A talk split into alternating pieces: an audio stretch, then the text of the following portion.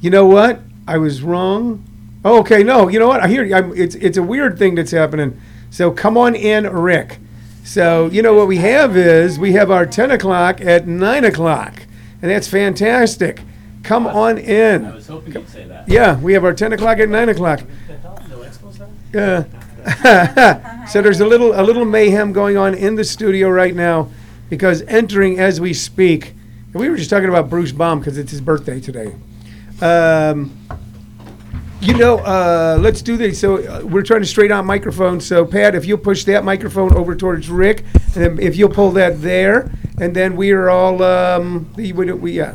Those you know what? Those are optional. The pop the pop filters are optional Okay. as we were talking about Bruce Baum's birthday, and we were talking about uh, uh, some other things, in walked Miss Pat and uh, the owner of Rick Bronson's House of Comedy, Rick Bronson. And Shirley, didn't I say?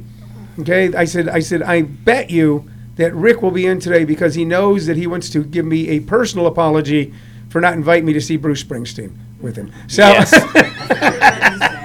Until I see an actual Bruce Springsteen image on the walls in here, you have not you have not earned that privilege. Well, I've got the source material. I got Dylan behind you. Yeah, I see. Yeah, you yeah. do. You have a good Jewish boy on the wall. We've I do. We that. do that. We do that. Yeah. So good morning, man. Good to see you, buddy. Long time. Long time. yeah. You've Yeah. been away for a little while. You were in LA for a little bit the last uh, couple of times I was in town, I think. I was in Los Angeles. I was on uh, Los Angeles, uh, both personal and business. So uh, we still do a little business in Los Angeles, and uh, I have family there. So uh, you have uh, here with you uh, someone that we uh, we're really uh, Ms. Pat. How We're are thrilled you? to have her. How you doing? Uh, fantastic. I was talking with Keith Ellis uh, last night, who is a friend of mine. Oh, and, yeah. And he said, he, and he said to me, he, he said, Tone, he said, if you get a chance to see this show, you got to see this show. She's like nothing else. well, thank you, So, Keith. so uh, uh, we're thrilled to have you here. well, this, thank you for having me. is this your uh, first time in um, Phoenix? No, I was here last year when it was like 117. Yeah. Yeah. Yeah, cool. It was a little cool. Is that A is little that chilly. what you call cool? Yeah, in the summertime we call that cool. No, that wasn't the temperature. That's what we paid her a set. She's more now. I, I wish that was 118 temperature. now? 118 Almost now. made me take my wig off. It was so hot here. it's hard to walk around with fake hair and it's hot outside. yeah. So yeah. it was a little rough. So that was your first time. And where are you from originally? I'm originally from Atlanta. I live in Indianapolis now. Oh, okay. Yeah. Indianapolis. That's a, you know, both are great comedy towns. Uh, yes. Yeah. oh, Well, we just, you know what we were just talking about? I didn't even realize it. Miss Pat was telling me because I always remembered Atlanta being a good comedy town as well. But uh, but the Improv uh, recently shut down or Closed. relocated, or no, it was They closed for to get a new spot, and then uh, Punchline closed after thirty some years. He did. uh, Chris hasn't reopened yet. well, he got a spot, but it's inside of the Landmark Diner. What? Exactly. Exactly. We don't have nothing like what Rick got going on here. That's that's really fancy. Few people have what Rick has going Yeah, on here. Rick got some fancy stuff. He make you feel like you're a comedian. Yeah. Well, you know, Chris DiPetta, who owns the Punchline in Atlanta, Mm-hmm. was he doesn't really need the money from that anymore. Well, he had um the guy who just had the sitcom, Mike and Molly. Yeah, yeah. He he, he Yeah. managed Billy Gardell, and uh, uh, you know that was that was like the ship coming in, man. Yeah. That was like I. I don't know. I'm convinced I'm the Billy Gardell good luck charm. Uh, six times he's been booked to play booked to play one of our rooms. Uh, we've never had him. Every time he's been booked, he's picked up Mike and Molly. He's picked up a feature film. Yeah. Uh, I'm the, I, I am the good luck charm are to the good Billy luck Gardell. charm. Yeah. Well, you know, Billy opened for me in Richmond in like 1987 or ni- no 1989. He was he was my opening act, and he was a, a long list of opening acts, including Ralph Harris and Patton Oswalt. And so I started to be well. If you want to be famous, open for Tony. So Tony, can I open for you? Are you still doing it? you can. What Rick will have me come down Friday late show and do five minutes right after. Right you. after, perfect. And that'll be officially like uh, uh, that you open for me, and then we'll. Okay, you're gonna be my little leprechaun. Yeah, that's right. We'll go Feel into- free to rub his belly right now. Go Yeah, ahead. I need Go a little ahead, leprechaun. go ahead. And my belly's bleeding, but surely my wife, uh, uh, by my doctor's orders. Oh, uh, has that's your my- wife. That's my wife. You work with your wife. I work with my Well, wife. You really love him. you don't see that anymore. Working with your husband. Husband. What are you She- talking about? I work with Tammy. Oh, Yeah. let me be quiet. I can't work with my husband. He, he my husband like to only talk to me. Yeah. And I'm like, can you get some friends? I'm tired of hearing these same old lies you tell. Should you bring more people into your life and tell these lies? My husband been in the military. You know, when you been in the military, you was such a great soldier. Oh yeah, whatever. You was a cook. Shut up. Your husband was a cook in the military. uh, he won't tell it, but I believe he was a cook. I He really won't do do. it. He keeps it like he's. He, he, he, He's like gotta just tell you all these comeback stories. That my husband's a mild mannered person. Like I've been shot a couple times trafficking drugs. My husband, he's a Christian. He didn't do anything, and they just sat on his butt and earned a check. We let him tell it. He fought for his country. So Well, okay, can, can we dial it back a little bit? There was a there was a sentence in, in that story about your husband that I want to. When you, were shot a couple times. he didn't shoot me. No, your husband didn't shoot. you. Yeah, everybody think my husband shot me. He's like, "Can you stop telling people I shot you in the chest?" I said, "I don't tell people that." My the, my other my last my first baby daddy shot me. Then I lost. Oh, in the okay, drive-by. okay. Then- Then that's normal. Yeah. Uh, It's normal when you don't marry a shooter. So yeah, yeah. It, it, it's it's usually not. That's not how it goes. If someone shoots you, you normally don't marry them. Yes, you Yeah. know I didn't marry him. I, I had two kids by him. So yeah. Yeah. Well, then yeah. So, but so nothing serious. But I was young. You make mistakes when you're young. You know, I'm quite sure you woke up to next to something that you like. Did I really do this in your 20s? thirties. Don't keep counting on your Yes, wife. is yesterday. well, no, not now. Now, I- now I am a mild-mannered grandfather living in the town of Maricopa. Um, because I, I lived that life quite a bit when I was quite a bit younger, but um, I never got shot. But you got shot twice. Yes, I got shot twice. I lost a nipple in a drive-by. And uh, uh, I- you know what? I don't believe it. Hey, I women- think she's lying. Well, you you're not gonna see it because your wife is in the corner. Okay. Well, then it's I'm like not be- trying to lose the other Then it's like being a doctor. yes, that, if that's what you want to say, but I don't think I pay my health. You can file my health care, so I'm not I was showing it I was to at my dermatologist the other day. They were doing a full body scan. There were two nurses and a doctor in the room, and I'm standing there naked. I said, "The last time I was in this room with no clothes with this many people, it was the '70s." So you know, so you. Why was you naked in the doctor's office in the seventies? Oh, I wasn't. We. I wasn't in a doctor's office in the '70s. I said last time I was in a room with this many people naked. Oh, okay, the okay, I get it. Okay, I get it. One of the people You- might have been a doctor. Oh, okay. They like to party. okay, Okay, I get it. I get it. I don't think I've ever been down that road, but I did get shot a couple times. Yeah. So Yeah. th- so you you came up you came up rough, right? You came up on the streets. Is that what we're here? I grew up in the inner city of Atlanta. Yeah. Had two kids when I was 15. Um, had a rough life, and um, somehow I turned it all around with comedy. Now I get to laugh at it. Let me ask you this. Well, you know, because in the culture I grew up, um, I explained to someone that the first time I met someone who didn't drink, I stared at them like they were an alien. The first time I met an adult who, who didn't drink. So culturally, for me, I didn't realize it was rough because that was our culture. Yes. Was it the same for you? Did you know while you were in the middle of it, going, "It ain't supposed to be this way"? No, uh, you know what's crazy? Because when I started, when I became a comedian, people like you made it out. I'm like, from where? Yeah. Well, what are you talking about? This, this, this was the norm for me. That was my world. Yeah. And people was like, "Oh, you're such an inspiration." I'm like, uh, I know a lot of people that didn't make it out. Was they was that inspirational too? Yeah. So it was kind of shocking there for me because I, I couldn't understand why people was like, "Oh, I feel so sorry." Don't feel sorry for me. I get to get paid off this pain that used to be pain. Yeah. So you, so you, you were, you were, you were in the life. Yes, I was a drug dealer. You were a drug dealer. Two I- kids at 15. Yeah, I, I call it what what I used to do for a living. I was, I was an unlicensed pharmaceutical rep, so um, in Hollywood. So Okay. uh, and I worked for uh, Jewish people who had Colombian distributors. So uh, See, that term will work for you, but I had the loud music and the Cadillac with the gold flakes. So we were called drug dealers. I could say I was a pharmaceutical rep riding around with rims spinning on my car and listening to En Vogue and, and the NWA. So we was considered drug dealers.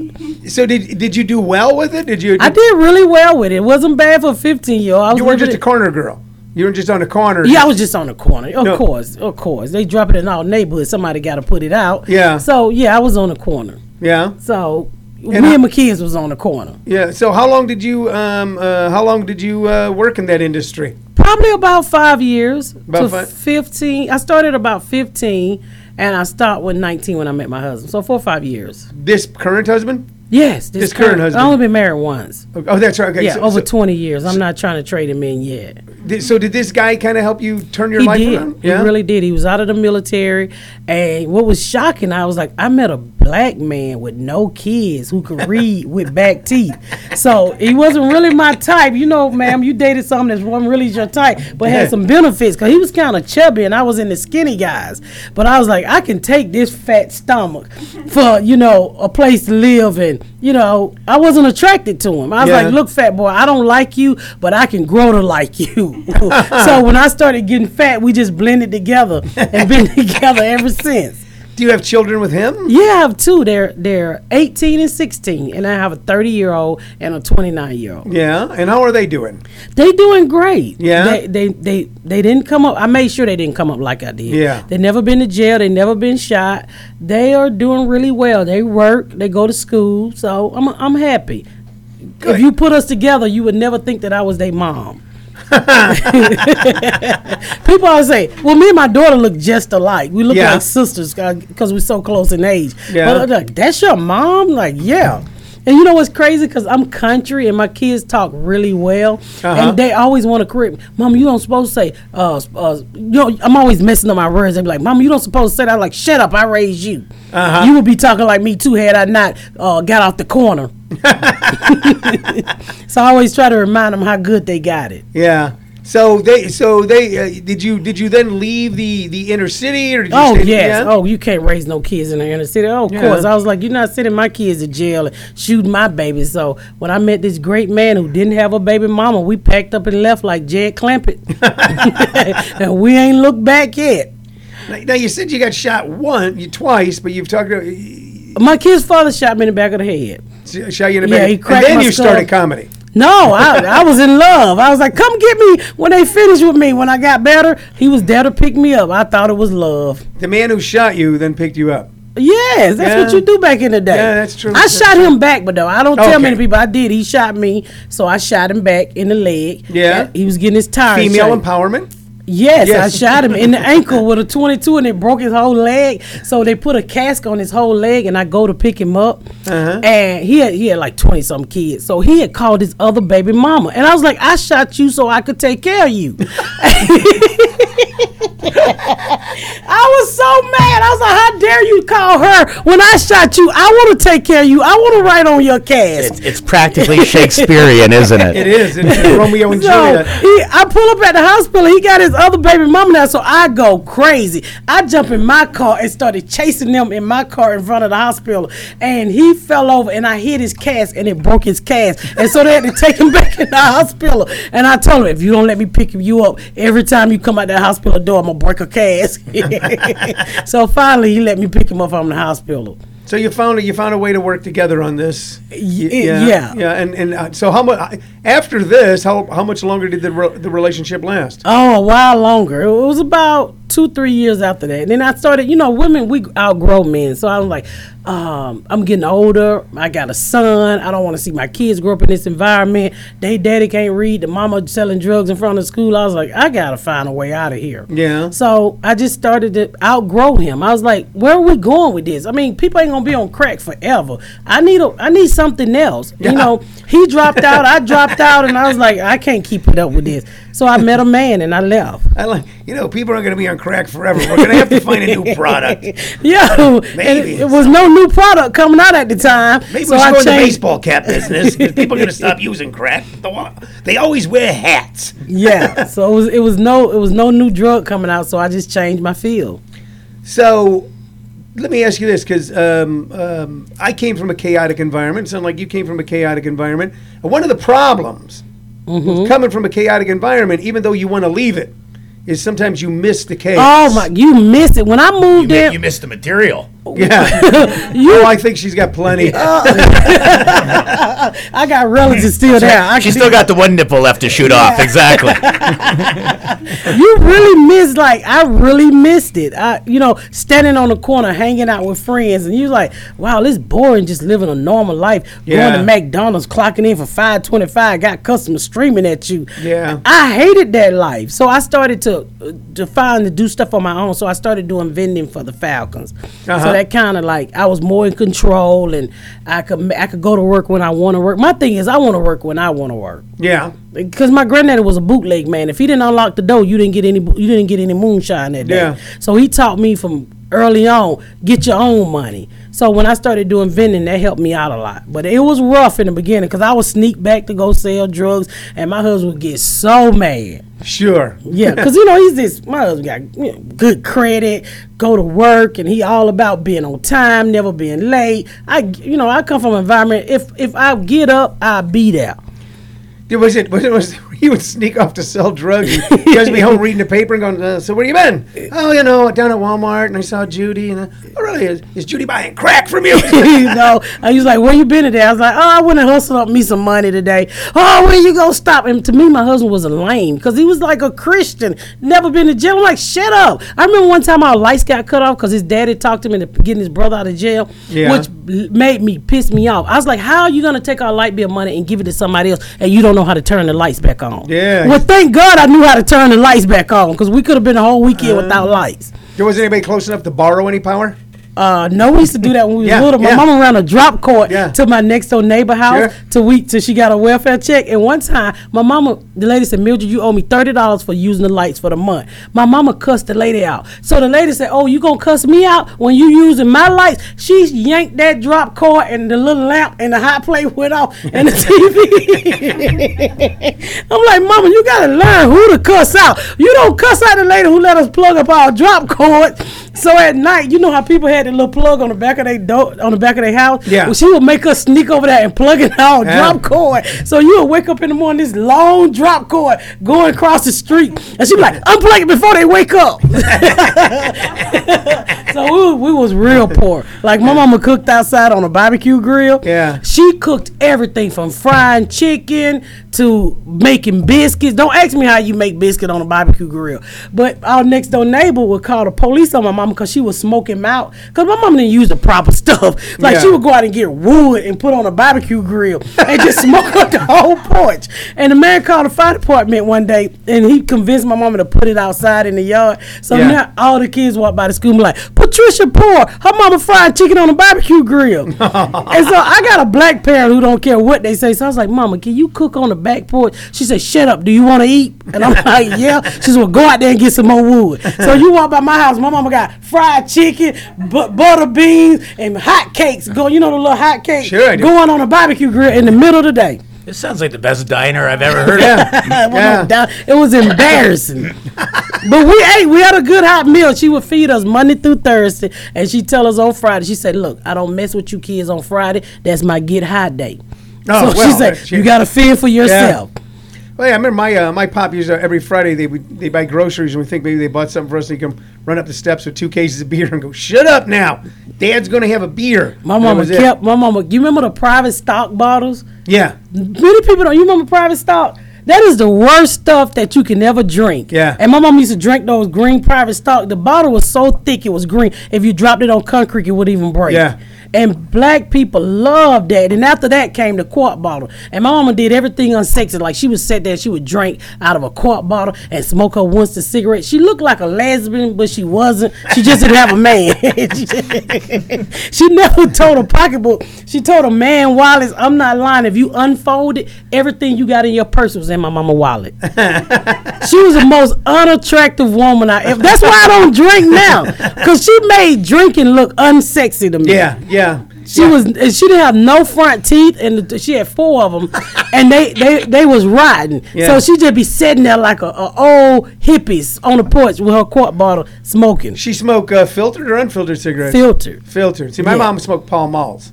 Your mama probably smelled those one of those sexy the little, what, the Virginia Slim was No, the this is- Uh, sexy. Pall, Pall Malls were essentially, it just may have just said cancer on the cover Yeah, of the box. yeah. Just uh, I read it. Like- she used to send me to when we lived in the inner city. There was a confectionery on the corner, and it was run by some old people named the Cutmeyers, and who were probably real nice people, but they looked scary, you know. And she would, and, and I've been a little kid, and she sent me over for milk and cigarettes and a bottle of beer. But you could do that. Yes. Uh, you know, did your did your mom ever see you? My mama used to send us to the store, and he would write down whatever we got. He gave her credit till she got her check. But my mama used to have us light her cigarettes, and people were like, "Really?" We was like six years old. We was bartender. When my mama woke up, we knew she wanted two ice cube, a cup of gin, and a cup of water. You had that before she got the coal out of her eyes, and when she would tell us to go light her cigarettes, and I hated lighting her cigarettes, so I would burn it up. And one day she slapped me. She's like, "You don't know how to light no cigarette." I'm like, according to what they say at school, we don't supposed to be lighting cigarettes.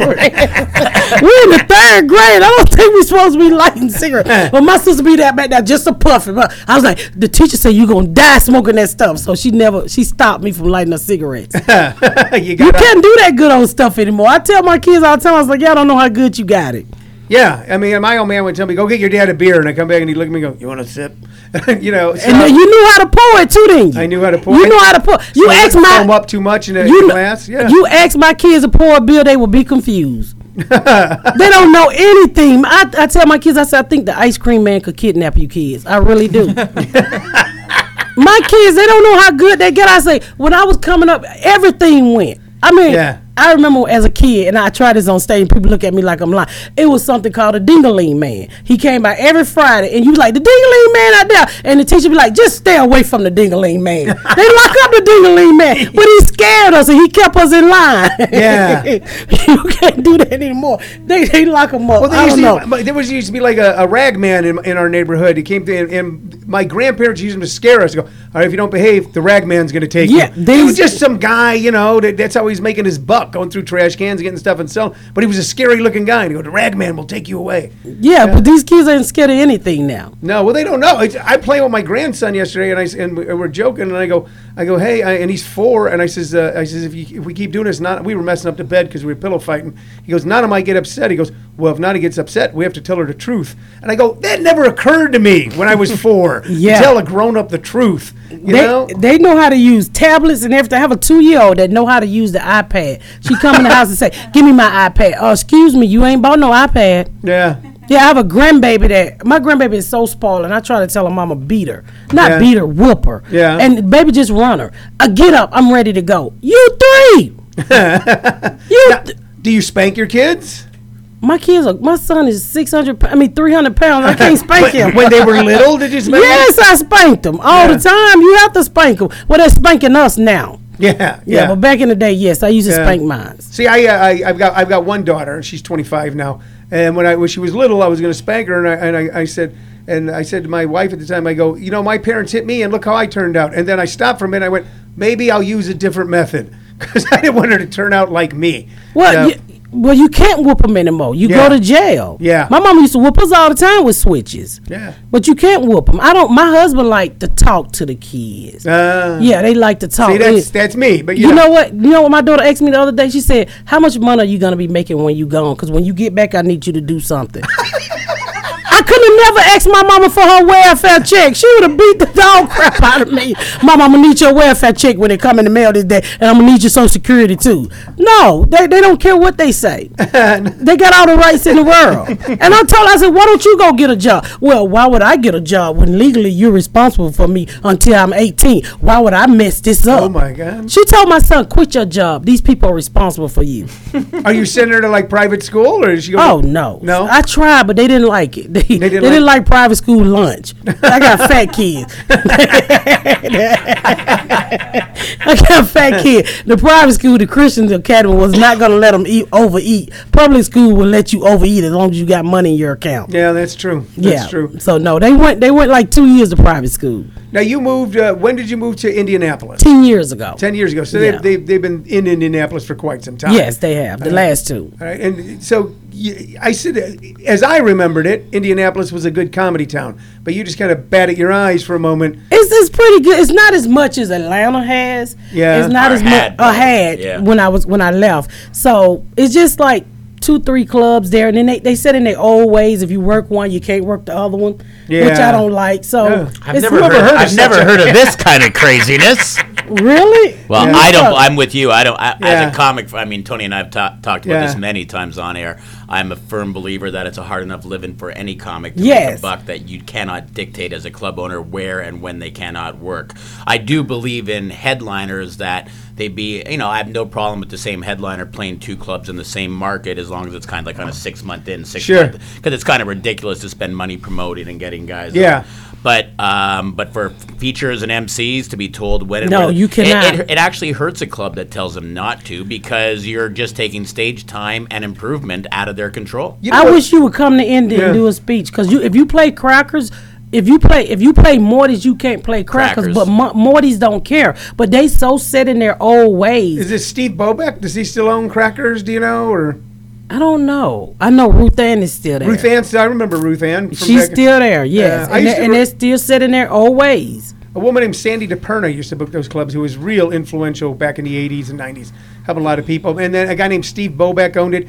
He had it down in uh, the suburbs. Then he took over Chicken Patty's two Oh, city yeah. clubs. He took over their two those and turned them into chicken crackers. patty. You know Yeah. the crackers downtown, uh, downtown, downtown closed. No, that closed. Yes, Yeah, it just closed last year. Yeah. Well, you know, his thought was, I got two clubs, and but I, you know, I, you know, what I'm beginning to notice in this town is that there are certain uh, comics, and, and I'm, I'm not casting aspersions on them, but they have a deal with certain clubs, and they go, well, we'll use you here X amount of times, but they then have a difficult time taking what they do at those clubs because that's all they work. They're only playing the same room. Yeah, and and doing it and, and doing it anywhere else, you know. Exactly. You know, I've, and I'll say, all, I mean, I, without mentioning names, I've had a couple local comics as of recent send me emails saying we I'd now like to come work your room. And I'm like, well, you weren't able to work it, Yeah. Mm-hmm. you know, uh, for the last six months because of this, uh, uh, you know, 'Cause of your system that you arrangement? were working Yeah. under. And um, but as soon as that they feel that they might be moving off to another city, like heading to New York or L.A., and Yeah. uh, then all of a sudden, you know, whatever rules they've been living under are out the window. But I said, look, I, the same way you've been loyal, I'm going to be loyal to the comics that have been working for us Sure. from the get go. Sure. And it's not that I'm going to. Uh, not book you, but Yeah. I, you know we have our loyalties as well at this point, and we've developed a good crop of local MCs and features here that we You like certainly to keep have. into a rotation. And uh, and you know me, the way we've always booked, and uh, is uh, unlike most clubs where the MC is the sacrificial lamb, our MC should be the next strongest person on the show Yeah. after the headliner because we believe it's their show. They're up on stage all night, and it's important for them to set up a Miss Pat so that her success is uh, absolutely guaranteed. Somehow at, at the beginning of all this, you know, because if you look back in like uh, if you go way back in a comedy in vaudeville, uh, the uh, the opening guy was actually so often the strongest guy. It was his show. Well, you, which go, then- you go to New York, you go work, you go down to the cellar, you work any any club in New York. You're following one of the best acts in all of comedy. yeah, yeah, Yeah, just and that's what gets you good. Yeah. I mean, you have to follow strong acts. That's what makes you strong. Yeah. So and then somehow at the dawn of this in the in the uh, clubs, it became that the the weakest act, and not that he's always going to, or he or she are always going to be, but the newest, the the greenest act was the opening act, which always made it for you know to try to build the show out of that was always a little difficult. So I've always I've always liked what you do. So did you? So you started out in Atlanta, Pat? I started out at Uptown Comedy. Uptown Comedy. Yeah, Yeah. sure, sure. I've heard of that. yeah, that. don't change hands several times, but I started there, and Yeah. then I was kind of, you know, I thought I knew what I was doing. Uh-huh. Then I moved to Indianapolis and got into the mainstream environment, and I was like, what the world was I doing for five years? So I had to kind of like start all over Uh huh. because they wasn't going for mainstream clubs don't go for what urban clubs go for.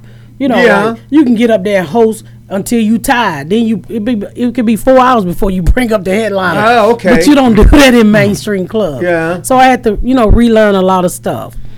Um. So did you work like uh, the southern stuff, Heffron stuff, and all that? Did you did you tour down there? Not did- not much because I was like four or five years in when I moved to Indy and uh, really wasn't touring. I was just a MC almost MC almost uh, feature act. So Yeah. I moved to Indy and I started over and I became a feature act. okay. So I work a little bit for Heffron. I used to open for Arnez J. Sure. So he does a lot of Heffron stuff. Yeah. So I would go in with Arnaz. Yeah. And then I would go in with uh I went to well his lo- that venue with uh Katt. I used to open for Katt Williams. Sure. Sure. So I opened for him for a little while and then What's going on with him now? Him and Kevin Hart are best of buddies. What are you talking about? People always asking me. I don't know. He just go through these things sometimes where he just feel like he want to slap everybody. All right, so let me ask you, and not, not to get deep into paint, but uh, you know, Katt Williams, I became aware of him, you know, w- uh, with his first special. And, and I what- thought it was after your first live at the Apollo. Was it not at that? No. Yeah, no, but I played the Comedy Union in L.A., so you know, There give you me go. that. So uh, I was actually standing one night and I go, "We need an MC," and I go, "You used to do comedy, huh?" and I went, "Yeah." that was an experience, but um, anyway, I became aware of him. I go, "This guy is funny." Yes, okay, this he guy is is funny, very and, funny. and kind of raw. That he didn't, whatever, however he came up, it, it was unique. You know, the way he lays out his material and his jokes and what he does. You know, uh, the structure is just pure comedy. Yes. Okay, and uh, and then, um, but I heard what he talked about and stuff, and so here's my question for you. So he came from kind of the environment you're talking about. No, his parents was educated. His parents were educated, Yes, his parents. I don't think he had a rough beginning. Okay. I think his mom is a school teacher. but then didn't he kind of like drop down into like a hardcore life, or I think he did later on. I mean, he you talks know, about being a pimp? I don't think he was really a pimp, but I don't know. Really? I mean, he might be. I don't know. I don't. Okay. I don't know that part. It's of okay him. if he was. I mean, it's okay We're if he was. judge him for that. No, no. I mean, I It's a know a, few pimps. Well, I know a few ex pimps. I've never known a happy pimp. Have you ever known a pimp that was just like happy-go-lucky? Well, have you ever known anybody who had a business that was always happy? That's true. It's gonna be some slow days. I, I know some happy Johns. Maybe some not some happy happy pimps, but some happy Johns. It's gonna be some slow days that you're gonna have to start over. Yeah. Or you gonna hey, you gonna have too many employees and not enough customers. personnel So, issues? hey, personnel issues. So I don't know. So he didn't start out. He, he started out with a middle class life. Because I'm wondering as I watch him go through his adversity right now. I just think he's dealing with other stuff. I, that's what I think. Yeah. You haven't talked to him lately. No, I have not. I've Yeah. not talked to him. He's a good guy. I mean, Yeah. very intelligent. I mean, when he cut that whole act off, I learned a lot from him. When I was working with him, my father passed away, Oh. and um, I was planning a funeral. And you know how we do, black people, we always die with no life insurance. Yeah. So I'm trying to get everybody together and get the money. He overheard me, and he just gave me four thousand dollars for my father funeral. And I was like, dude, do you know I was just about to put my daddy in a brown paper sack Yeah. until you gave me this money. Now I have enough money. Yeah. So he's always going to be grateful to me. I don't know why he's running around slapping people, but I think every six months he just like to slap white people. and they always down south white people. Can't he just hire a white guy to slap? You know, like a whipping boy. Uh, he probably could down south, but every time I look up, he done slap some white dude from Target to a pool store. Yeah. He likes slapping white people. I don't know, but that's what he in trouble for now. You know, I uh, I remember uh, years ago I attended a um, a black funeral. a friend of mine, uh, he just had a heart attack and dropped. And uh, and He we- just had a heart attack and dropped. I mean, it was just it was one of those where he's talking to you and boom, keeled over. So um, and we and uh, I went and I was there and uh, the person I sit next to, and we go and it was the greatest damn show I'd ever seen. I go, if this ever gets out, we're all out of business. You let me tell you something. It's nothing like a black funeral. I mean, you can when my when my I got two. My grandfather passed, so uh, he was like ninety some years Yeah. old. So didn't have much. My, my cousin took care of him. So we we in this little place looked like a garage, but they said it was a church in Yeah. the hood. So they got my grandfather casket right next to one of the old gas heater with the little the little things in it, and he's just a sweating. And I'm like, do y'all know this body is full of chemicals? Turn the heat off. so I go out and tell him, hey, I think granddad in there sweating. I walk back in there. This is a true story. My my cousin kids, they punching the heck out of my granddad. They just hitting him and pulling his hair. And I was like, what are y'all doing? It's like, why are you so hard? I'm like, he dead. and so, and now, mind you, my granddad I went through a good old whooping. He just stopped sweating. So my sister who smoked crack, she get up and sang the song "Eye on a Sparrow." I don't know if y'all know that. That's an old black Christian. Mm-hmm. You know, "Eye on a Sparrow." I don't know the song. Gospel kind of. Gospel, Yeah. yeah, it's real. So my, while she's singing, my cousin leaned over. She was like, "Now you know that crackhead. I ain't on no spare. Her eyes on a rock." so my husband ain't used to this kind of environment. He laughing so hard. I look at him. I say, "Why is you crying on my granddaddy? You didn't know him like that." He could. My husband literally could not breathe. And I don't know if you noticed, but at black funerals they take up collection plates. Yeah, so yeah. I don't know why. Why do we do that? And then at the end, what we always get, we get a rest in peace cake. You whoever died, they get a big old cake with their face on it. Yeah, yeah. Well, the, the one I went to, there was uh, arguments about who should sing, so there were competing choirs. So there were two choirs singing at this at this funeral, and they were both trying to outsing each other. And I thought I thought they were going to come to blows. So, Was you laughing? uh, I wasn't going to laugh. I was the only white guy there. the guy was a buddy of mine. You know, he was actually my next door neighbor. So, uh, so I just, but I'm, I, I thought, man, this is this is the best. And the uh, preacher was also a guy who sold policy in the neighborhood. And he talked about it. He goes, now y'all probably know me from selling a little insurance because he sold burial insurance, but he was also a preacher. I remember uh, uh, people don't even remember the insurance man. We had an insurance man, Yeah. a white guy. That's the only time they came to the hood. It was the police or the insurance man or the caseworker. And this white guy sold everybody, everybody a policy. But when they started to die, he disappeared because none of the Uh, policies were real. yeah, yeah, he it was- was Gulf Life. That was the name of the Gulf insurance. Life? Gulf Life. That's how old this was. And somebody died and figured out it was a fake policy. Now, mind you, this white dude would come to our house every Sunday to collect once a month, and he would sit down and eat with you and tell you how much he appreciate your business and want none of the policy real. And then find out till the lady across the street died. Yeah, were there, were there, uh, uh, was there a numbers racket when you were a kid? Was there, you know? Oh, yeah. well, you are- where you from? You can, you've been around. We, it was called a number man Tony's before 85, by the way. There's a lot of plastic surgery in Scottsdale. A lot. Yeah, it was the uh, That is the poster child of Botox right there, man. Tony. You know too much. I do. we, when we was little, the number man came to the house twice a day before the Georgia line. He was this real fat man, and he was write down the numbers. And he was sat there. He had, he had a sleep apnea, so he would just fall asleep anywhere.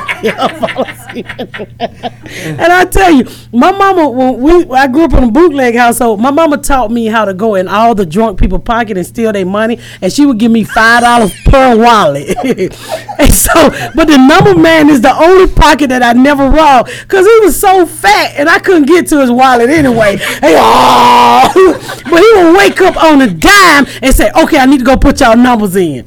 so we, my granddaddy played the number, yes, twice a day. Well, but but people, if people don't know what we're talking about, it used to be a numbers man. It was also called the policy racket, and the reason it was called the policy racket because people who were poor, Yes. uh, they had a choice: either they paid their insurance man, so they have their burial insurance, or uh, they pay the policy man. And usually, they play the numbers; they wouldn't be able to pay for their burial insurance. Yeah. So that was a huge thing in cities, you know, throughout the 30s, 40s, 50s, into the 60s, uh, possibly Seventies, because I was born in seventy two. Yeah. yeah. The number man came twice a day. He played it in the morning and in the evening. He would sit there and collect everybody. Know. And I remember my granddaddy winning fifty dollars all the time. I think it was known as Black Powerball. you might be right. My great grandfather won something called the Irish sweepstakes in like the 30s. Oh, yeah, yeah, it was like a neighborhood thing, and, and went out and bought bought like this land out in the country where we my my folks moved us from the inner inner inner city out to the country, and the people in the country were worse because the inner city you knew where you couldn't walk and where you couldn't Yeah. go. We don't go down that alley. That's those kids' alley. Is there? But out in the country, they, they just pop out from behind the trees, going, "Hey, Scary. You're not from around here, are you? yeah. you want fat?" you, you were what? you want fat? and then you fight a guy and they go, let's go get some chicken strips. So, Oh, you want to fight? Yeah, yeah. okay. Yeah. uh, wow, wow, man. Have you ever been to Atlanta? I have been to Atlanta. I grew up in the, my, my granddaddy fa- bootleg house was in um, in Decatur. Oh, okay. Yeah, in okay. Decatur. I spent a lot of time when I used to tour down south. Uh, not a funny story, but uh, kind of a poignant story. I uh, found out that my father had passed away while I was playing the punchline. In between shows, I'd gotten a phone call, and uh, was- this is uh, like in 1999, 2000, and uh, I thought it was someone I was trying to get hold of. It was my mother telling me that my. Uh, so I was in Atlanta when I found that out. So uh, with uh, Chris DiPetta and some other people. So, Okay. uh, but I used to I, I used to tour the South when I first started. Uh, the South, um, there was this whole kind of comedy war going on down South where the Punchlines had all these really nice clubs. The Atlanta Punchline Yeah. had franchised, and then a guy named Brad Greenberg wanted to start, and he'd had uh, uh, he had male strippers and a wrestling bear. So naturally, he was going to get into comedy. So uh, Male stripper and a wrestling bear. that's what he, used to tour. You go to a show. He used to he used He to wrestled a bear. no, he hired a guy to wrestle a bear. He had he. Oh. Gr- Brad Greenberg was like a promoter, and he had a bear with no claws or teeth. Oh, And male Well, they're easy to beat, then, huh? Yeah, and he More like a black granddaddy. That- That's what my granddaddy looked like. No claws, no teeth. but a really hairy son of a bitch. he was though. hairy. He was hairy. Well, they he went, he then went in the comedy business and went to compete with the Punchline. So he opened up next to military bases all over, and that's how Heffron's business started. Heffron started as an intern with that with that company. Oh, really? Yeah, you got some comedy history because I don't know what you're talking about. I used to I used to take uh, uh, trailways buses between gigs down south in like the '80s. I would be a comic, and they were Trailway. They wasn't even Greyhound That was yet. before Greyhound. Yeah, Yeah, uh, yeah, we we- had Red Arrow up Yeah. in Canada. That's Yeah. what we had. The well, Red Trailways Arrow. got bought by Greyhound eventually. But Yeah. yeah. They, they were like, and they were like the budget one. And you went to towns, man. They stopped in towns. You go, man. No one else has been in this town, but si- except these people for like 50 years. You know. So yeah. So uh, I, I I know I know the area well. Well, man, it has been. You are. Um, you know what you got to do, okay? What? Once you got the, once you got your thing going on, you know, and and you and you you got to write a book. Now, I got ahead. a, I'm, I, I got a book deal with HarperCollins. Okay. It was supposed to come out in June. It got pushed back. I guess I spelled a few words wrong. Yeah. but they're revising it, so hopefully it'll be out You- sometime you, this you know what, Miss Pat? I mean, you know, we both know Joey Coco Diaz. So, Sure. So Miss Pat reminds me a lot of just. I mean, uh, um, when you talk to Joey and really get to know him and listen to his backstory, and same with me. I mean, Miss Pat. We've been driving around for the last couple of days doing media, and I swear I could do, I could do this for the next month because. Uh, the stories that and the history where she comes from and what she's lived through it's it's mind numbing. It's hard to believe even people like her and Joey can take that Sure. history and even find any ounce of humor in it to be able to turn their lives around. And it, I mean, it's really it's one, it's inspiring, and two, I mean, it's it's astonishing to think that in this day and age that people are still living like this. That there's Yes. still pockets of the world where. Um, you know the numbers guys probably still showing up and taking the numbers. if you know what Yeah, I mean? even though you But- go down to buy a Powerball at 7-Eleven, people are still going, yeah. Some people don't trust the store. My Yeah. But no, the history is unbelievable. So, Yeah. I mean, I'm fat. I can't wait to get the book. I'm first you, in line. you really hit on something though. You said there's people that don't realize they don't. One of the one of the great things about comedy, okay, is that uh, everybody could sit in this room from like somewhat uh, different backgrounds, Yes. and we're all talking to one another. Most people I encounter nowadays, they just kind of segregate off. I mean, this group, it, it, it's not it's not segregation in the classic form, but it's almost like a a, a uh, voluntary segregation. I'll, I'll talk to people who are hardcore right wing or hardcore left wing to go. I don't even know anybody who thinks like that. And I go, well, that's the problem. You don't know anybody who thinks like that. You don't know anybody who's been through that. Yes. You don't understand that. I heard a guy one time say, "Well, if you don't like your job, you just quit your job." I go, "Not if you got a wife and three kids, and and you're in a mid-sized city anyway, and you don't have enough money to even rent a damn U-Haul." You know, I was just talking to a police friend of mine in, in, in Indianapolis. He- He's This in is- my well, hold on, neighborhood. no, don't, don't you feel good being able to say that phrase? I know my Say it black one friend's more like, you got a so you police can- friend? you got police. yeah, but I was just talking to him, and um, and I we was talking about the whole Trump thing, how Trump is going crazy, and I said, I don't care how you vote. I'm talking about hatred. That's what scared me. Sure. divi- division. I don't. I didn't live through the 50s and 60s, and you know, I lived Yeah. through the 70s. But by the time I realized what was going on, we was getting along a little bit better. I Uh-huh. said, so I don't want to go back there. And immediately, guess what he wrote me back? What? Well, it's your boy Obama. I said, you got a problem right there. I said, Yeah. well, I've, I didn't vote for uh, Bush, but I didn't have a problem. He was our president. was so I president. respect. Why Yeah. can't you respect what people vote for? Well, Obama did. it. I said, y'all. Y'all, y'all stop treating Obama like a black daddy. This man here is not your black daddy, okay? Yeah. He didn't run off. He, he Yeah. stood up to what Yeah. he's supposed to stand up to. But when they say Obama, they they they always want to say Obama when it's somebody black. It's Obama fault. Well, what you telling me for? I don't know Obama. I, I learned something a long time ago doing a, a rehab program that I, you know when I was on pain meds with my Crohn's Sure. disease for so Yeah. long. I ended up, um, and you know it, it's funny. It's there's so much separation in classes and division and people from different uh, different eco- social economic backgrounds, different uh, geographic backgrounds.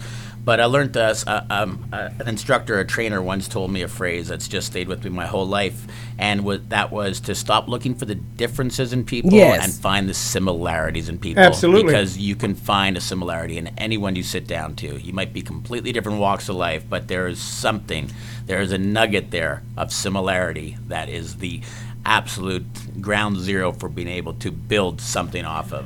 You know what was uh, uh, one of the rais- reasons I came out the way I did was I, I was raised racist I was raised racist. I mean, Really? racist. Yeah. Not and- against blacks, hates Jews. Can't stand the Jews. We, I grew up. I grew up on one of those. Uh, that the N word was used as much as as, as high It's or in rap low. music. In Ex- rap music. No, no, no, no. this More than rap music. This- this Good is- God Almighty! I'm surprised you changed. it was my father. It was my dad who was a closet liberal, who would then like uh, we lived in a three-room railroad apartment in the inner city, and all the men would sit in the living room, and all the women in the kitchen, all the kids playing in the middle room, and you'd just hear this talk nonstop and just hateful. But they'd leave, and my dad would come to me and go, "Now I can't say anything. That's my dad and my brother and anything." He goes, "But they're the same as us, Tony. They ain't no different." You know, and he worked at a, uh, a factory, a carburetor factory, and uh, he was a, a union rep. And he goes, he goes, I work with these guys, they're good guys, and um, uh, just pull my own covers a little bit. At one point, my mom was in a hospital, and my mom was more agreeing with the family. And my dad goes, Your mom's in a hospital, she can't say nothing. I'm taking you kids to a black guy's house. Like, we're like nine. I'm like nine going, a black guy's house. You know, he goes, this is a good guy. And I still remember the guy's name. His name is Joe Peoples. Years later, thir- maybe 30 years later, okay, I'm walking in the Melrose Improv and the doorman there checks my ID and goes, Visick, Visick. He goes, are you from St. Louis? And I go, yeah. He goes, did you ever go to a guy's house named Joe Peoples? I go, yeah. He goes, I'm Lorenzo. I was the kid. You know, and he was the doorman. So it was my father that really kind of opened my eyes to what you were talking about, about finding the same, you know, and, uh, and that's what I think. That's what people who like white wing. They don't want. They, like my friend post stuff on there like all Democrats are lazy. I'm like, dude, I'm your friend. I have a job. My husband, you a cop. My husband make more money than you do, Yeah. and so do I. What are you talking about? Everybody vote Democrat is not lazy. Yeah. I mean, you got you got bull crap in every race. I mean, you got people in Mississippi who vote Republican and who won't even go out and work. Yeah. So what are you talking about? Yeah. That's what I can't get him to see. I'm like, open your eyes. We all the same. We- like he he was like, oh, it's okay. It's okay for some of the black shoes. I said, I'm, I'm down the line with some of the black shoot. I said, but you can't tell me you shoot a 12 year old in the park and that's okay with a play gun. I said, if that kid was white, would you be thinking the same? Oh, I don't want to hear that. That's what's wrong with Yeah. you. You don't want to open your eyes. I, I was just telling him before we got here. My mama raised me and said, let me tell you something. White people is better than you. Don't ever look them in the eye. They're devils. I was scared of white people until I was in my late 30s when I became a comedian in Indianapolis. I thought it was a different. What's the difference is I turned brown without the sun and you don't. yeah. Well, tell, tell you know she said something to me in the car. If you don't mind me, No, if you- no. Miss Pat, tell them uh, what you told your uh, what your mother taught you about white people. I just told him. He told told Yeah. me uh, what? That we were all uh, all the devil. All Yeah, we all white people's the devil. White Don't man's look the in the devil. eye because that's how they. That's how I told them. That's what you think in the inner city. My mom also said, if a man don't hit you, he don't love you. For so for years, I got punched around and beat on top. I was like, hey, love don't supposed to hurt like this. Some lessons we were learned from our parents are Yeah. good, and some are bad. Some I'm are bad. I'm not going to say which are which, but here's what I'm saying. Okay, I had uh, uh, I had neighbors in, in Panorama City, California, and it, this was a blood family. You know, it, it was blood crypt. They were bloods. You know, and uh, there were two little kids. One of them now lives in Casa Grande. Marcus lives in Casa Grande, but uh, the kids. Uh, little boy Marcus and Marquisha would come over to our house and, and play with my daughter and hang out there. We, they were townhouses. We're all next to each other. They were condos. And on Christmas one time, they gave they made us a Christmas card, and it said, "Thank you for teaching us that not all white people are bad." Thank you. So, and it was, uh, you know, so there is that sort of thing. But your mother's generation, Grew up like that. but there were reasons for it though, because Yes, th- it was. There were there was something called the nadir in the twenties when a lot of if you if you study the history, there were a lot of very vibrant, economically uh, uh, prosperous African American communities throughout the United States. Do you you ever heard of uh, what happened in Oklahoma City? Sure, they- Black Wall Street. Nobody have heard of this. You ever Yeah. heard of Black No, Wall I've Street? never And heard. it's, it's you ever heard of Black Wall Street? Black Wall Street is when when when black people in Oklahoma City said we've had enough of this racism. You stay on your side, we stay on our side. So you got black doctors, lawyer, people went to college, just rich black people com- created their own community. Would not shop with the white people. They got mad. Went over there one night. It was a black guy bumped into a lady on the elevator. She screamed rape. Went over there and killed all the black people. Nobody. They don't tell you. You know how I found this out? I was looking at BBC one day, Yeah. and they was talking about the bombing. What it was a black pastor and a white pastor. He was like, "Well, white people has been born. We we've been terrorists for years. Y'all y'all burnt down, you know, uh, Oklahoma City, Black Wall Street." And I'm sitting there like, "What is he talking about?" And the white pastor, nobody's talking about that. So my husband is no history. I said, "What the heck is Black Wall Street?" That's how I learned about Not it. only that, Oklahoma, that Oklahoma City during the, the situation you're talking about was the first time in history that a uh, uh, there was a domestic aerial bombing because white guys got in biplanes and flew over They're the black people planes And- and, burned them up yeah, and, and dropped gasoline bombs on their houses. on their houses. On their house, Same and thing- nobody talks about There's that. a movie that it does a really poor job of explaining it uh, called Rosewood. It was made like in that was good. Yeah, yeah, but you know what? Here's the problem. It was a good movie. It was a good movie, but it didn't show the depths. It did not show the Because what happened in the late teens, early 20s in America, East St. Louis, Pete, you go to East St. Louis, you, you know, I, I, you know, there are bloods that go, I'm not going to East St. Louis, you know, but East St. Louis was a vibrant community. Oklahoma City, Rosewood, it goes on and on. And all those communities were destroyed. So that generation, earlier generation, the great, you know, uh, that would be the great grandparents of black people and stuff, go, don't trust white people. You know, Yeah. white people are crazy. They'll turn on you. And a lot of those gains were then, it, it was all the way back into the 50s and 60s with Martin Luther King before they were able to go, all right, we got to go, we got to, we got to fight back now. We got to fight Is it back. just me, or does this conversation feels like it should be finished by "I'm Donald Trump and I approve this message"?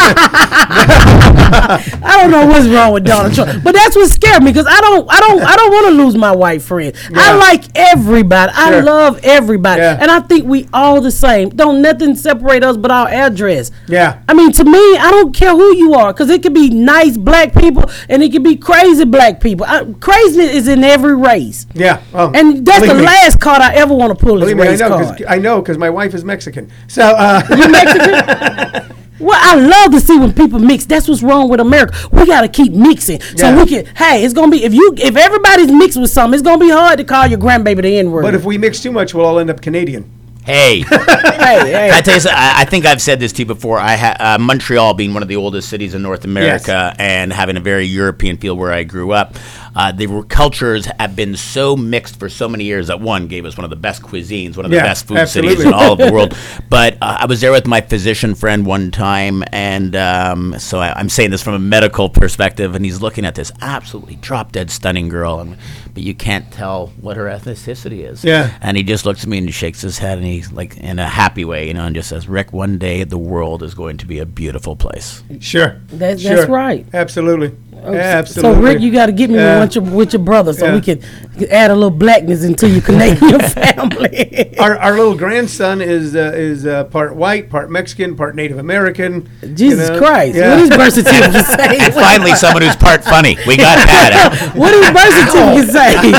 My Too daughter, soon. Too soon. My daughter picked up my birth certificate one day and she was like, "Oh my God, your birth certificate say Negro," and I had no idea my birth certificate said Negro. So I pulled out my granddaddy and it said the N word. I was like, "Holy crap!" But he was po po N word. Yeah. And I was like, I told my cousin, "Pull out your birth certificate. Yeah. They call them as Negroes." she, she she pulled out hers. And she just said, "Mine say ho."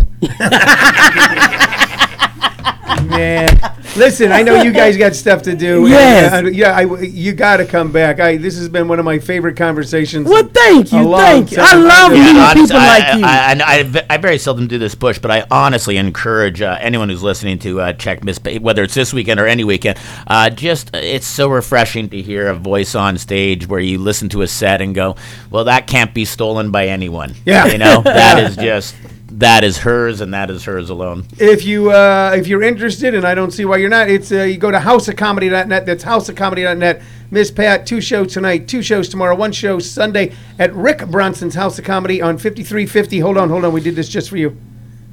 High Street. I like it. I like it. Beat her at 420. yeah. it's a it's an entertainment district street. I mean, you can love it. You can park and you can enjoy yourself the entire evening right in that club. area. Beautiful club, beautiful place, beautiful people. You are listening to uh, this American podcast, Comedy Edition, on ComedySchoolsRadio.com. We're going to take a brief break where you hear the music of Flathead, and we will be right back.